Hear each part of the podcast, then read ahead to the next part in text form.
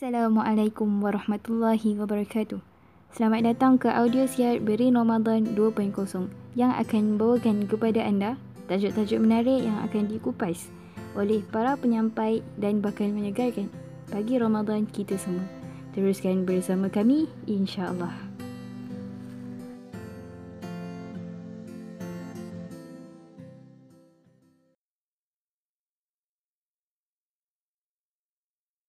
Assalamualaikum.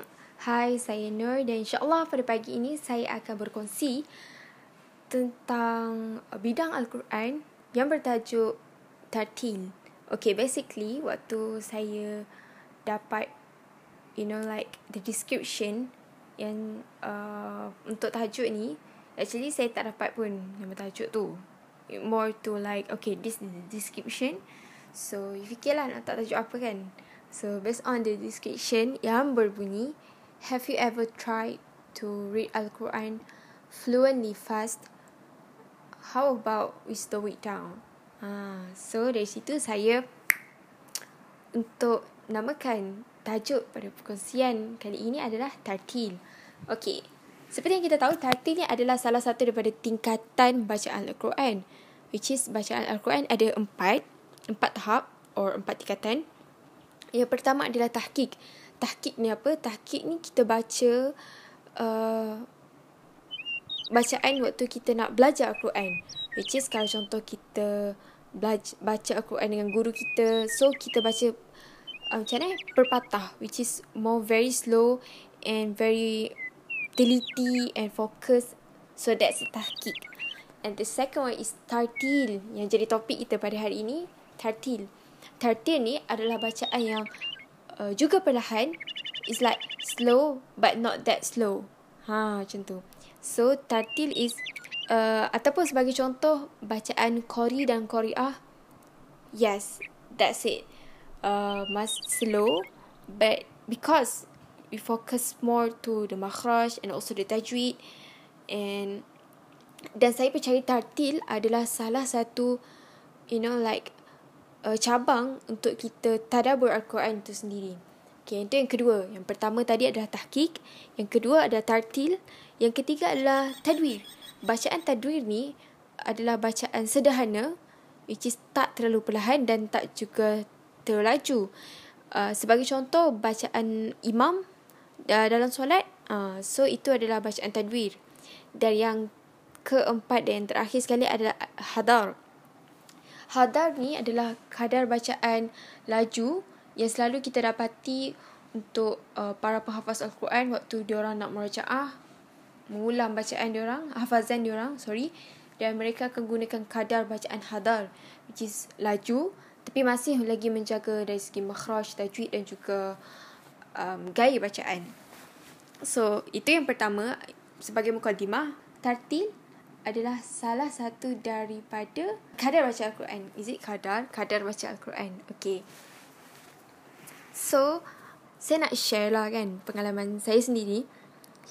Saya pernah tahu ada satu masa, terutamanya bila kita dapat uh, taklifat uh, in term tadarus, saya percaya kita semua pernah lalui fasa ni which is tadarus kan. Tadarus tak kisahlah sama ada dalam keluarga ataupun grup-grup usrah yang kita join ataupun um, macam saya saya ada tadarus kelas which is uh, kuliah di tempat saya belajar. So kelas saya buat tadarus uh, giliran untuk tadarus.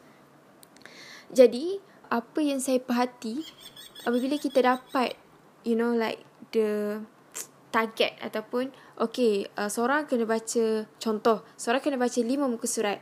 So saya rasa saya akan more kepada baca laju-laju sebab saya nak habiskan. Bukan sebab saya nak baca tartil.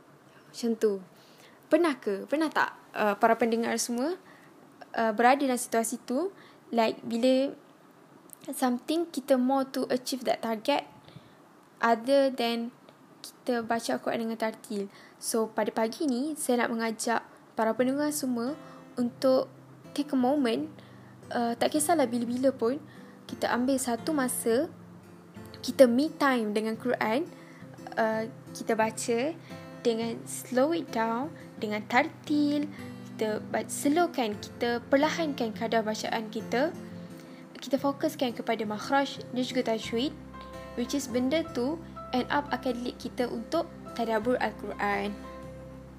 So actually saya tak macam mana saya tidaklah menghalang untuk kita uh, khatam Al-Quran which is that's very good. Tadarus also is a very good thing sebab Rasulullah sallallahu alaihi wasallam bersabda satu huruf Al-Quran adalah satu kebaikan dan aku tidak katakan alif lam mim itu satu huruf bahkan alif satu huruf lam satu huruf dan mim satu huruf so kat sini uh, tak kisah kita baca kita faham atau tidak kita still dapat kebaikan daripada setiap huruf yang kita baca. That's a very good thing. Teruskan. But saya nak ajak ala-ala kita dah pernah khatam ataupun tadarus why nak kita ambil satu masa tak banyak pun sikit pun jadilah kan untuk kita uh, more to tartil Al-Quran itu sendiri. Dan dengan tartil ni kita dapat tarabur. Contohnya, kadang-kadang uh, benda ni boleh juga kita buat tak semestinya kita yang baca. Sama ada kita minta kawan kita untuk baca atau adik-beradik kita ke untuk baca.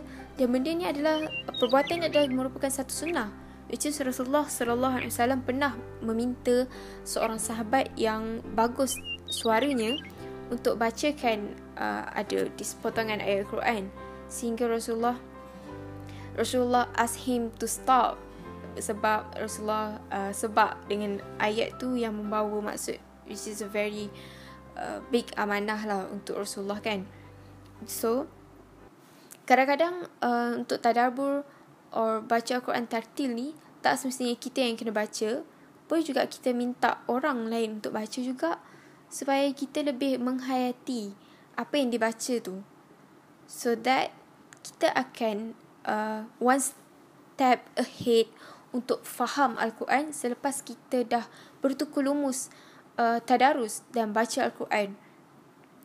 So, yeah, pada pagi ni ringkas je poin saya adalah kita ambil waktu untuk kita me time dengan Al-Quran, kita baca Al-Quran dengan tartil and mudah-mudahan dengan kita baca Al-Quran dengan tartil kita tergolong dalam golongan yang Allah sebutkan di dalam Al-Quran uh, yang berbunyi waratilil Quran tartila dan mudah-mudahan dalam kita berusaha untuk membaca Al-Quran dengan tartil itu menjadi asbab kita tergolong dalam golongan yang Allah uh, nak kita baca Al-Quran dengan kadar itu. Wallahu a'lam. So I hope we guys have a nice day today inshallah. And uh, if we are having a hard time, uh, inshallah better days are coming. So teruskan untuk bersama Al-Quran. Mudah-mudahan uh, ini menjadi asbab untuk kita disayangi oleh Allah dan juga Rasulullah. Wallahu a'lam. Assalamualaikum. Bagaimana? Semoga perkongsian itu tadi menjadi pemangkin untuk kita menghidupkan Ramadan kita pada hari ini. Terima kasih kerana meluangkan masa bersama kami. Jumpa lagi pada hari akan datang insya-Allah. Assalamualaikum.